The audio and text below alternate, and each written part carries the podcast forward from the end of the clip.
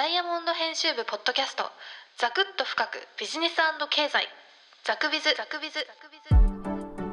ズダイヤモンド編集部ザクビズ。本日のテーマはコロナと花粉症についてです。ダイヤモンドオンラインに2021年2月19日に掲載されましたコロナの感染拡散リスクが花粉症で増大最新治療事情と自宅でできる対策とはというダイヤモンド編集部の野村聖子記者が執筆した記事をもとにお届けしたいと思います。ザクビズザクビズ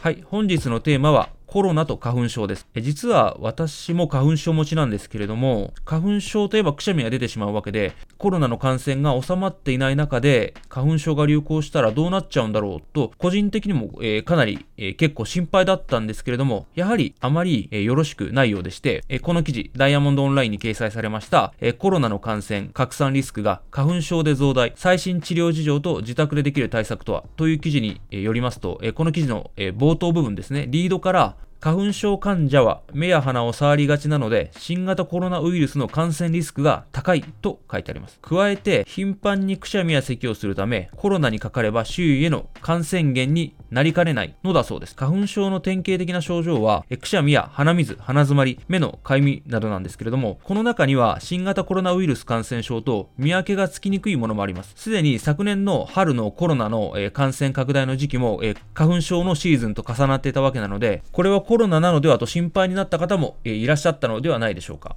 まあ、こういう事情があるからこそ、大阪大学大学院の前田医師、前田さんと医者の方は、今年は例年以上に花粉症治療をしっかり行ってほしいと、この記事にコメントを寄せています。その第一の理由は、え冒頭でもお伝えしたかもしれませんが、花粉症患者はその症状によって目や鼻をこすったり、マスクの着脱の際など、そうでない人よりも顔を触る機会が多い。それによって新型コロナウイルス、インフルエンザ、風邪などの感染症を引きき起こすウイルスに感染するリスクが高くなるわけです。で先ほどの前田医師によれば、実は風邪などの感染症の予防には顔、特に目や鼻、口などを触らないことが大事だそうです。ですので、花粉症で顔とか鼻を頻繁に触る方は、そうでない方に比べてリスクが高くなってしまうわけです。え次に第2になんですけれども、万が一コロナに感染した場合、コロナの症状には花粉症と見分けがつきにくいものがあります。えこれがきちんと花粉症対策をした方がいい理由の2つ目であります。えこの記事には、新型コロナ、インフルエンザ、風邪、花粉症に関しまして10以上の症状の頻度を表にしたものが掲載されていますので、ぜひ記事をご覧になっていただければと思うんですけれども、前田医師は現状のデータからは花粉症患者がコロナで重症化しやすいとは考えなくてよいと述べています。えただし心配なのは万が一コロナにかかってしまった場合、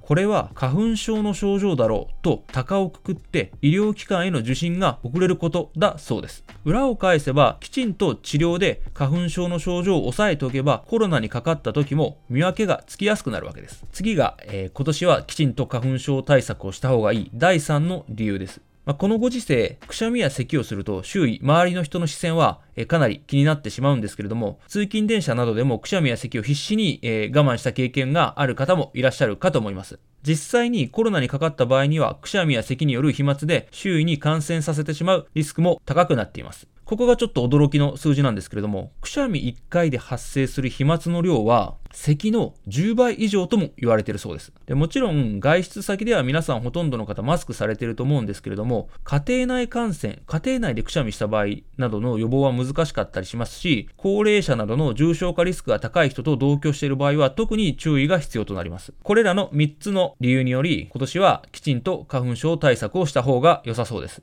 ザクビズ、ザクビズ、ザクビズ、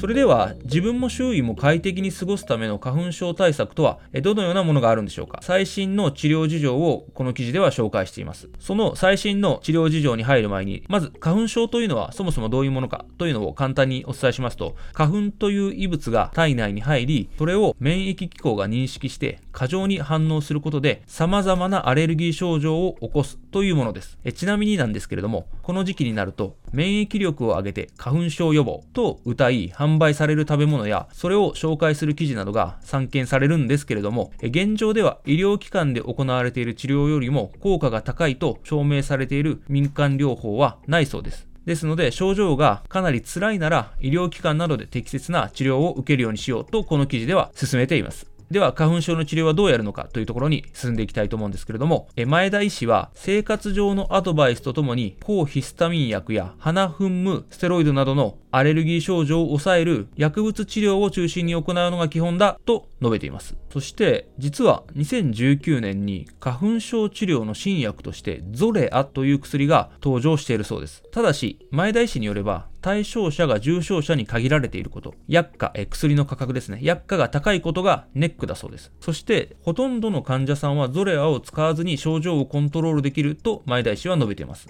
ですので、従来の治療を十分しているのに改善が見られない場合の切り札としては有効なので、ずっと医療機関を受診しているのにうまくいかないという人は、ゾレアについて医師に相談してみると良いだろうと、この記事には書いてあります。もう一つ別の治療法を紹介しますと、花粉症が免疫反応で起こることを利用したアレルゲン免疫療法という治療法もあります。これはどのようなやり方かと言いますと、アレルギーの原因となる物質、アレルゲンの成分を少しずつ摂取することで、体を慣らし、免疫の過剰な反応を抑制することで、症状の軽減を目指すものです。これは、え、2つやり方があるそうで、注射によるやり方と、下の下にタブレットを置くやり方があるそうです。え下の下にタブレットを置く方法というのは、舌下免疫療法というやり方です。この舌下免疫療法は自宅でもできますし、小さい子供でも受け入れやすいなどのメリットがあるそうで、しかも、おおよそ8割程度の患者に効果があるそうです。ただし、この治療は効果が出るまでに時間がかかります。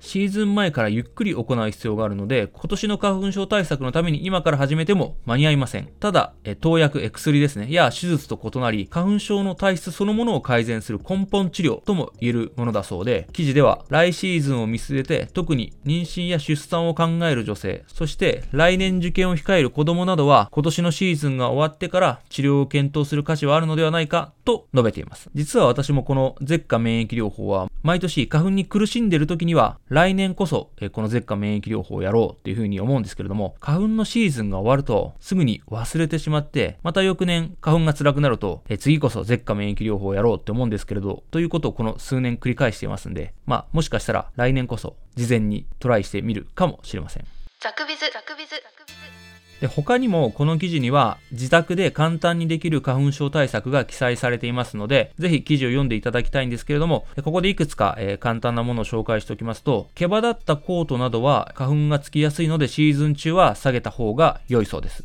もう一つは、え花粉症患者はその症状やマスクの着脱によって普通の人よりも顔を触ってしまうというのは先ほどお伝えしたんですけれども、ですので、やはり手洗いは徹底した方が良いそうです。ザクビズ、ザクビズ、ザクビズ。はい。本日も最後までお聴きいただきありがとうございました。記事に興味がある方は、ぜひ、ポッドキャストの URL をクリックいただければ幸いです。ではまた。